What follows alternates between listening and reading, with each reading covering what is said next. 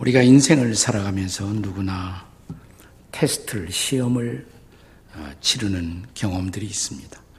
학생 시절에도 그랬고요. 우리가 사회인이 되어서도 입사시험 혹은 승진시험 이런 시험을 치르게 됩니다. 이런 시험을 어, 좋아하고 즐기는 분들은 아마 별로 없을 것입니다. 나는 시험 시간이 다가오면 가슴이 설레이면서 그 시험이 무척 기다려진다. 이런 분 한번 손 들어보세요. 없죠? 네, 여러분 모두는 지극히 정상이십니다. 그렇다면 또 질문하겠습니다. 아무도 좋아할 수 없는, 그리고 아무도 엔조이 할 수 없는 시험. 이것은 아예 우리들의 인생의 장에서 시험은 다 없어지는 것이 마땅하다. 이렇게 확신하는 분 한번 또 손 들어 보시죠. 거기도 없네요. 무슨 의미예요? 우리가 좋아할 수 없고 우리가 즐길 수 없음에도 불구하고 어쩌면 시험은 필요한 것이다. 이렇게 동의하신 것이 아니겠습니까? 왜 그렇습니까? 시험을 치르고 나면 우리는 어떤 부분에서 우리의 부족함이 있는지를 발견하게 되죠. 집중적으로 그 부분을 보완하게 되면 성적이 향상되고 인생이 업그레이드 되는 것을 우리는 경험하는 것입니다. 그렇기 때문에 시험은 본질적으로 교육적인 것이고 선한 의도가 배후에 있는 것입니다. 저는 동일한 의미에서 하나님이 인생의 광야에서 우리들에게도 시험을 허용하신다고 믿습니다. 그런데 종종 우리가 성경을 읽어보면 성경은 교육적 시험뿐만 아니라 파괴적인 시험이 존재한다고 말합니다. 하나님은 교육적으로 우리를 시험하십니다. 그러나 사탄은 파괴적으로 우리를 시험합니다. 마귀는 우리를 넘어뜨리고 파괴하기 위해서 우리를 시험하는 것입니다. 근데 왜 그런 시험을 하나님은 그대로 두고만 보실까요? 허용하실까요?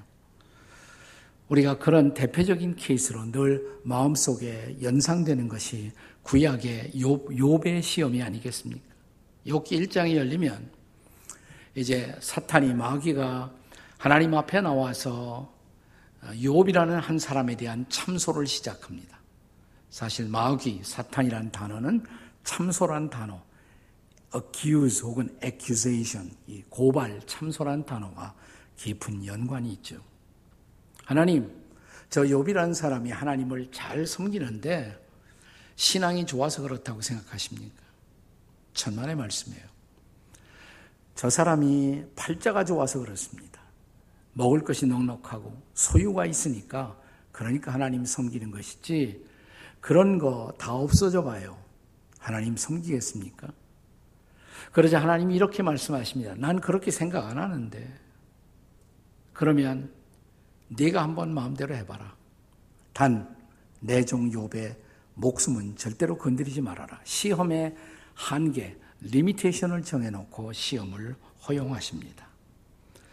그 시험을 통과하면서 하나님은 당신의 종 욥이 마침내 하나님 앞에 순결하고 아름다운 그리고 하나님의 마음에 더 합한 자로 연단되어 나올 것을 아셨기 때문입니다. 그래서 하나님은 과거에도 시험을 허용하시고 지금도 주의 백성들에게도 시험을 허용하시는 것입니다. 오늘 우리가 사도 요한이 쓴 요한 1서 2장 16절에 보시면 우리가 이 세상을 살면서 경험하는 모든 종류의 시험을 대표적으로 세 가지 시험으로 그는 요약해서 우리에게 경고하고 있습니다. 한번 같이 읽어보세요. 요한일서 2장 16절 다 함께 시작 이는 세상에는 모든 것이 육신의 정욕과 안목의 정욕과 이생의 자랑이니 다 아버지께로 온 것이 아니요 세상으로부터 온 것이다. 세 가지 시험이 나와요. 육신의 정욕, 안목의 정욕, 이생의 자랑. 사실 이 세 가지 시험은 인류 역사의 처음 동산, 에덴 동산에서부터 존재했습니다.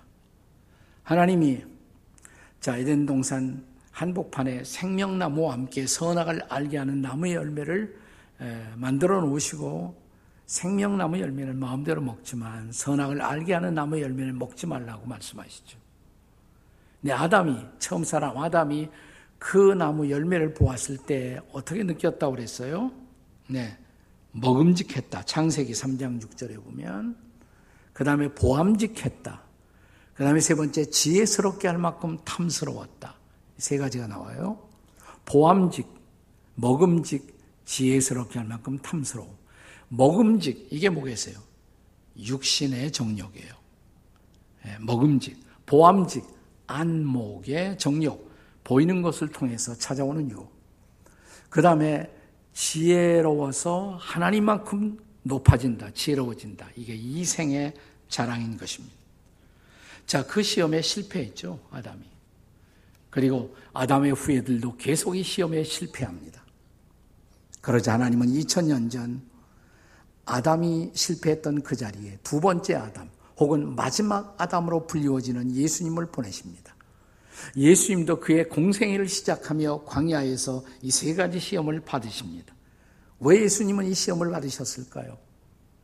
그것은 이 광야 같은 인생을 살아가는 동안에 우리가 받을 시험, 동일하게 우리가 겪어야 할 시험, 그 시험에 어떻게 승리하는가를 보여주시기 위해서 허용된 것입니다.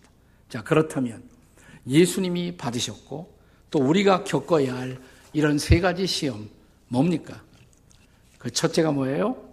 먹는 것의 시험이에요. 먹는 것의 시험. 혹은 육신의 정욕에 대한 시험. 본문 1절과 2절을 함께 같이 읽겠습니다. 시작. 예수께서 성령의 충만함을 입어 요단강에서 돌아오사 광야에서 40일 동안 성령에 이끌리시며 마귀에게 시험을 받으시더라. 이 모든 날에 아무것도 잡수시지 아니하시니 날수가 더함에 줄이신지라.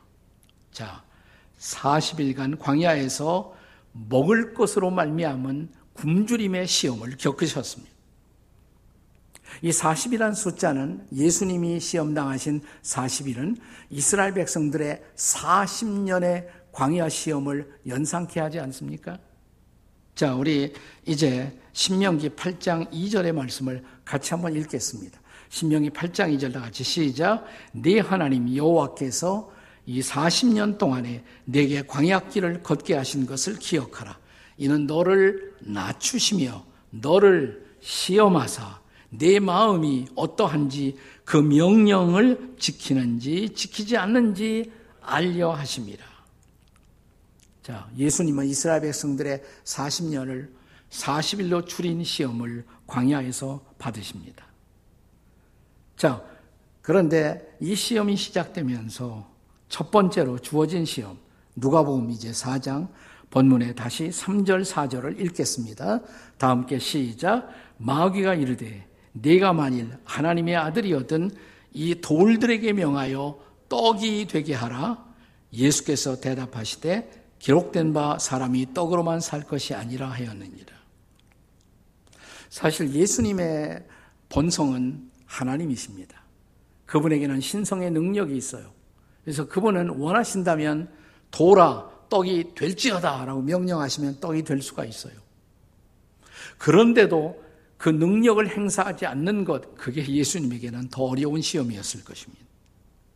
일단 40일의 금식 기간을 정하셨단 말이죠. 그 기간을 거쳐야 돼요. 그 기간을 거치지 않고 그분이 능력을 행하신다면 그것은 오히려 하나님의 뜻을 벗어나는 것입니다. 그래서 시험이었던 것입니다. 자, 그런데 예수님 어떻게 하셨다고요? 이 먹는 것의 문제, 이 문제를 해결하기 위해서 하나님이 기뻐하지 않는 방법을 사용하지 않으셨다는 것입니다. 그리고 하나님이 기뻐하시는 방법, 하나님의 말씀의 가치만을 붙들고 견디셨다는 것입니다.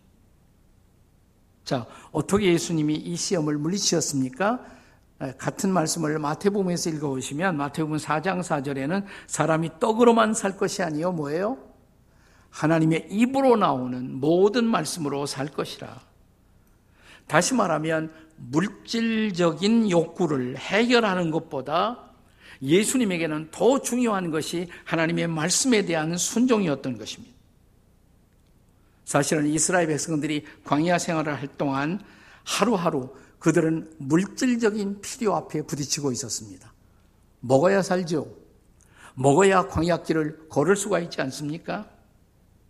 자, 그런데 하나님은 그것을 어떻게 해결하십니까? 그들이 하나님을 신뢰하고 그 말씀을 따르고 있는 한 그들에게 먹을 것이 공급됩니다. 하늘에서 뭐가 내렸어요? 만나가. 네. 근데 만나가 얼만큼 허용됩니까? 네. 그날 그날 만나리가 만나가 그들에게 허락되고 있는 것을 볼 수가 있어요. 근데 그 만나를 먹고 보니까 너무 편하거든요. 먹을 것이 해결되고 그래서 아마 이스라엘 백성들의 마음속에 이런 생각이 있었을 거예요. 아, 기왕 주시려면 하루 양식이 아니라 일주일분 양식을 주시지. 아니, 일주일이 아니라 1년 양식을 한꺼번에 주시면 얼마나 편리하겠어요. 근데 1년 양식을 우리가 공급받는다고 가정을 해 보십시다. 만족할까요, 우리가? 하나님, 왜 하필이면 1년이에요? 내가 한 10년 걱정하지 않고 살도록 10년 양식을 주시면 얼마나 좋을까요?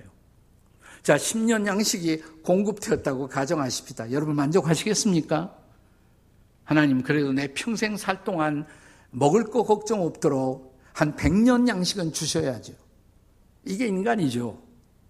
이게 바로 물질의 욕망인 것입니다. 그 욕망에서 자유한 사람은 아무도 없는 것이에요. 이것이 다른 말로 말하면 육신의 정욕인 것입니다. 자, 그런데 산상수훈 읽어보시면 우리 예수님은 어떻게 말씀하십니까? 너희는 무엇을 먹을까? 무엇을 마실까? 무엇을 입을까? 염려하지 말라. 마태복음 6장에 있는 말씀이거든요. 근데 같은 마태복음 6장의 제일 마지막 절의 말씀이 뭔지 아세요? 네. 너희는 먼저 그의 나라와 의를 구하라. 우선순위가 있다. 하나님의 말씀의 가치를 따라 하나님의 나라의 가치를 추구하라 이 말이에요. 그러면 다른 모든 거다 더해 줄게. 물질적인 모든 필요도 내가 공급하고 그 말이죠. 네. 따라서 우리는 하나님의 나라의 가치를 붙들고 말씀을 따라 살면서 주님이 우리에게 가르쳐 주신 그대로 기도하면 되죠. 하나님, 일용할 양식을 주세요. 일용할 양식, 하루분의 양식이란 말이죠. 그럼 내일은 어떻게 할까요? 내일 또 그 기도하시면 돼요. 오늘, 오늘의 양식을 주세요. 또 오늘의 양식을 주실 그분을 의지하고 내일은 내일의 양식을 주실 그분을 또 의지하고 믿음으로 사는 거예요. 날마다. 네. 근데 그렇게 살기 위해서 우리에게 제일 필요한 것이 뭘까요? 예수님의 으뜸가는 제자인 바울 사도는 바로 물질의 욕망 혹은 물질의 유혹으로부터의 자유를 위해서 그가 일생을 통해 배웠던 중요한 레슨이 하나 있다고 말합니다. 그것은 나에게 있어서 자족의 레슨이었다. 바울이 그렇게 고백하죠. 자, 빌리보서 4장 11절 12절의 말씀을 한번 읽어 보세요. 빌리보서 4장 11절. 네, 다 같이 시작. 궁핍함으로 말하는 것이 아니라 어떠한 형편에든지 내가 자족하기를 배웠다. 자족을 배웠다. 그 다음 절에 뭐라 그랬어요? 배부름과 배고픔과 풍부와 궁핍에도 뭐예요? 일체의 비결을 배웠다. 나는 배부를 때도 자족했고 배고플 때도 자족했고 여러분 배부르다고 다 좋은 것은 아니에요. 배부르기 때문에 사람들이 죄를 짓는 것입니다. 그렇다고 배고프다고 다 좋은 것이 아니에요. 배고프기 때문에 또 죄를 지어요. 중요한 것은 배부르냐, 배고프냐 이것이 중요한 것이 아니라 내게 어떤 상황과 환경이 주어지든 그 속에서 자족할 수 있느냐, 스스로 만족할 수 있느냐. 그러면 우리는 더 이상의 욕심을 가질 필요가 없어요. 나를 거룩하게 지킬 줄 알아요. 그렇습니다. 우리가 어떻게 정말 인생의 소위 물질의 시험, 육체의 욕망의 시험, 자유할 수 있습니까? 주님의 이 말씀을 붙들고 하나님의 나라를 바라보고 바울처럼 자족할 수 있기를 주님의 이름으로 축원합니다. 자, 두 번째 시험. 예수님이 겪으신 두 번째 시험 뭐예요? 보는 것의 시험입니다. 다시 말하면 안목의 정력에 대한 시험입니다. 예수님이 광야에서 겪었던 이 세 가지 시험은 사실은 각각 세 가지 시험이 한 장소에서 받은 게 아니에요. 다른 장소에서 각각 이 시험을 겪으신 것으로 보여집니다. 첫 번째, 떡의 시험. 음, 돌을 떡으로 만들고 싶어 했던 유혹. 이 떡의 시험은 광야에서, 유대 광야에서. 우리가 그 중동 지방에 가게 되면 제일 인상적인 것이 광야죠. 우리 한국에는 별로 광야가 없으니까 이 황량한 광야. 이 광야에서 아마도 예수님이 첫 번째 시험을 받으셨을 거예요. 그리고 두 번째 시험, 즉 보이는 것을 통해서 받으셨던 이 시험은 소위 시험산이라는 데서 받으셨던 시험입니다. 이 시험산 아래는 지금 여러분이 성지를 가시면 거기 여리고란 도시가 펼쳐집니다. 예, 여리고 도시에서 보면 이렇게 시험산이 보여요. 뭐 그렇게 높은 곳은 아니에요. 해발 한 300m 정도의 높이. 그래도 그쪽 지역에서는 상당히 높은 산이죠. 이 시험산. 이 시험산을 가리켜서 어, 보통 지금 아랍 지역에 팔레스타인 지역에 속해 있는데 아랍 사람들은 제벨 카렌탈 이렇게 불러요. 카렌탈은 40일, 제벨 산, 40일 산이다 이 말이에요. 라, 라틴어로는 몬스 콰란타 역시 40일 산이다. 40일 산. 40일 동안 기도하면서 예수님이 시험을 받으셨던 산이다 이 말입니다. 자, 이 산에 딱 서게 되면 여리고가 한눈에 쫙 펼쳐집니다. 다 보여요. 그러니까 이 산 어디선가 아마도 두 번째 시험을 받으셨을 것이다. 전승에 하면, 교회 전승에 하면, 꼭, 꼭대기는 아니고, 이 시험산 거의 조금 내려오다 보면 거기에 펼쳐지는 건물이 있어요. 수도원입니다. 한 주전 5세기부터 있었던 한 수도원이 거기에 세워져 있어요. 시험산 수도원 이렇게 보통 부르는데 아마도 거기에서 이 시험을 받으시지 않았을까? 이 산 전체가 사실은 석회암 산입니다. 네. 근데 거기에 또 이렇게 돌로 지어진 수도원이 있단 말이죠. 거기서 지금도 수도사들이 예수님처럼 거기서 여러 가지 시험을 이기기 위한 수도적 훈련을 지금도 받고 있는 것입니다. 성지수에 가시면 거기까지 걸어 올라가실 수가 있고요. 걸어 올라갈 수 없는 분들은 예, 케이블카가 있어요. 타고 갈 수도 있고. 그것도 시간이 없으면 보통 바쁘다 보면 저 아래에서 그냥 보고만 우리가 지나가는 경우들이 많습니다. 근데 거기 딱 보면 여리고라는 도시가 상당히 아름답게 보여요. 지금은 별거 아니에요. 우리 눈으로 보면 그렇게 뭐 아름다운 도시로 안 보이는데 사실은 여리고라는 도시가 지구상에서 가장 오래된 도시라는 거 아세요? 옛날 중동 지방에서는 가장 아름다운 도시예요. 팜추리, 야자수가 우거진 그런 도시입니다. 근데 한눈에 그 도시의 광경이 보이면서 찾아왔던 유혹, 나한테 절만해. 이거 다 너한테 줄게. 아니, 여리고 도시뿐만 아니라 사탄 마귀는 자기에게 주어진 능력을 통해서 그 당시 세계에서 가장 아름다운 도시, 아마도 로마의 환상까지 보여주었을지 몰라요. 자, 본문을 그대로 한번 읽어보겠습니다. 자, 본문 5절과 6절의 말씀 함께 읽겠습니다. 시작. 마귀가 또 예수를 이끌고 올라가서 순식간에 천하만국을 뭐예요? 보이며 이르되 이 모든 권위와 그 영광을 내게 주리라 이것은 내게 넘겨준 것이므로 내가 원하는 자에게 주노라. 이걸 딱 예수님도 보셨을 때, 아, 이거 내가 보면서 이걸 다 내 것으로 삼고 싶다. 이게 바로 안목의 정욕이란 말이에요. 안목의 정욕. 네. 우리가 세상을 살면서 이 시험을 계속 겪지 않습니까? 여러분이 어, 가평에 우리 철로욕정 그 순례길에 오시면 쭉 가다가 허영의 도시가 있어요. 허영의 도시에 들어가면 자, 우리의 눈을 유혹하는 온갖 어, 그런 보석들이 이렇게 쭉 진열되어 있는 곳이 있습니다. 자, 우리 여인네들은 그런 데 가면 이 안목의 정욕이 발동하지 않습니까? 지금 우리식으로 말하면 백화점 같은 데 가면 자꾸만 그 보고 싶고 만지고 싶고 네. 우리 남성들에게는 이성에 대한 시각적 유혹이 사실 굉장한 유혹이죠. 네. 예쁘게 생긴 아름다운 여성이 딱 지나가면 대부분의 남성들은 자동으로 고개가 돌아갑니다. 이렇게. 네. 저도 예외가 아니에요. 저도 예외 아니에요. 네. 시각적 유혹이죠. 시각적 유혹. 자, 그런데 바로 이런 성의 유혹을 통해서 무너져가는 수많은 사람들을 우리가 볼 수가 있잖아요. 심지어 개인이 아니라 한 문명도 이 성의 오용과 남용으로 말미암아 무너져갑니다. 가정도 무너지고 사회도 무너지고 소돔 고모라처럼 한 도시가 무너지고 로마의 봄페이의 최후도 그렇게 오지 않았습니까?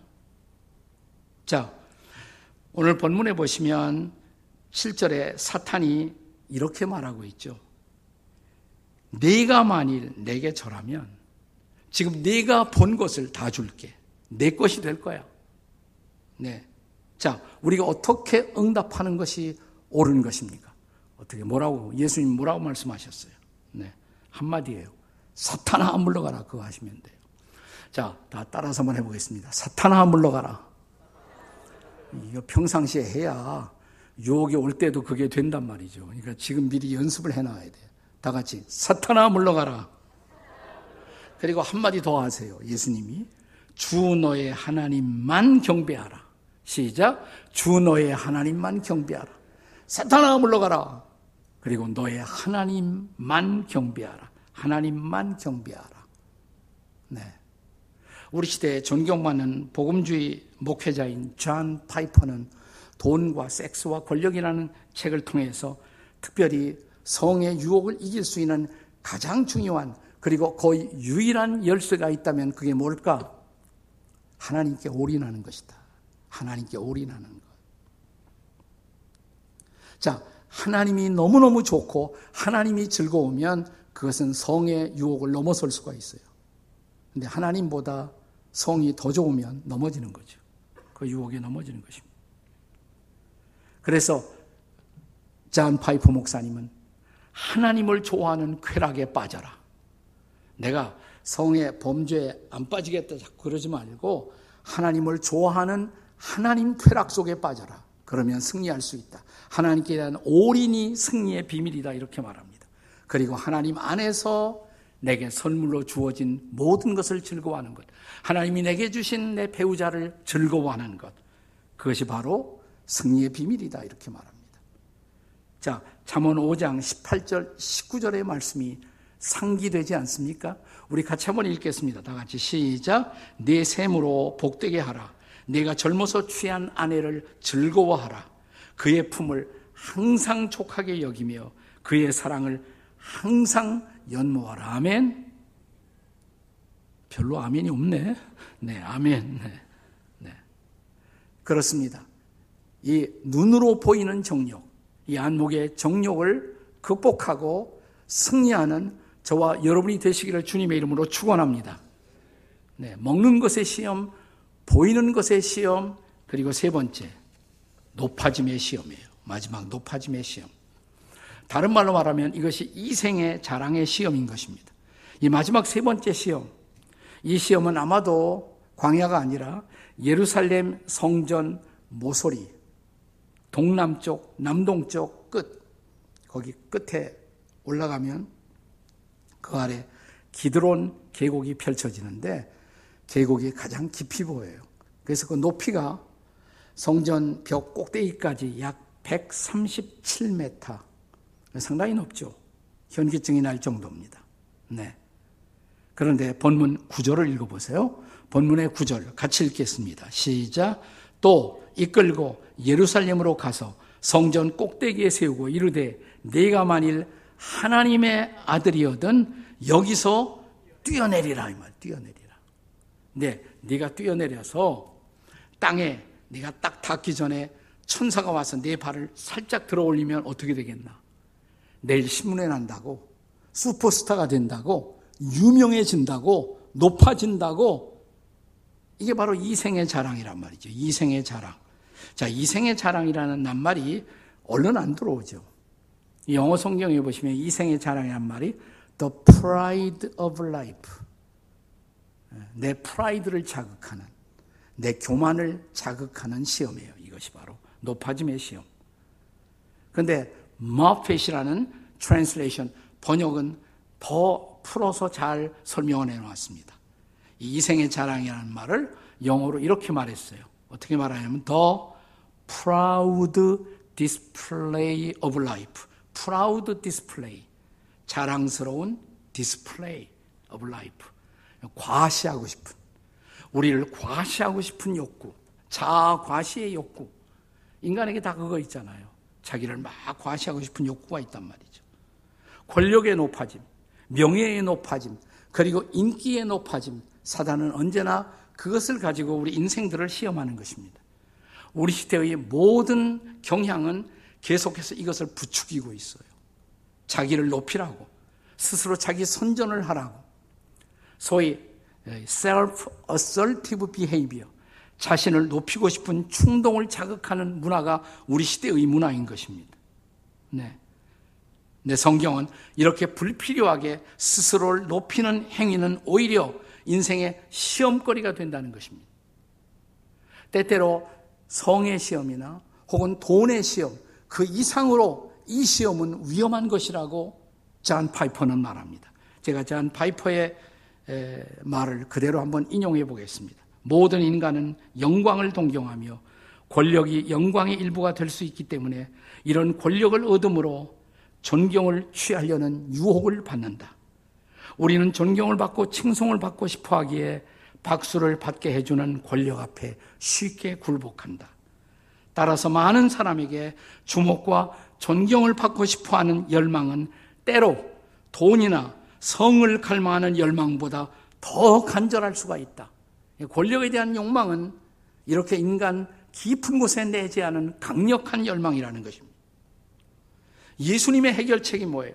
예수님 어떻게 승리하십니까? 한마디 말씀.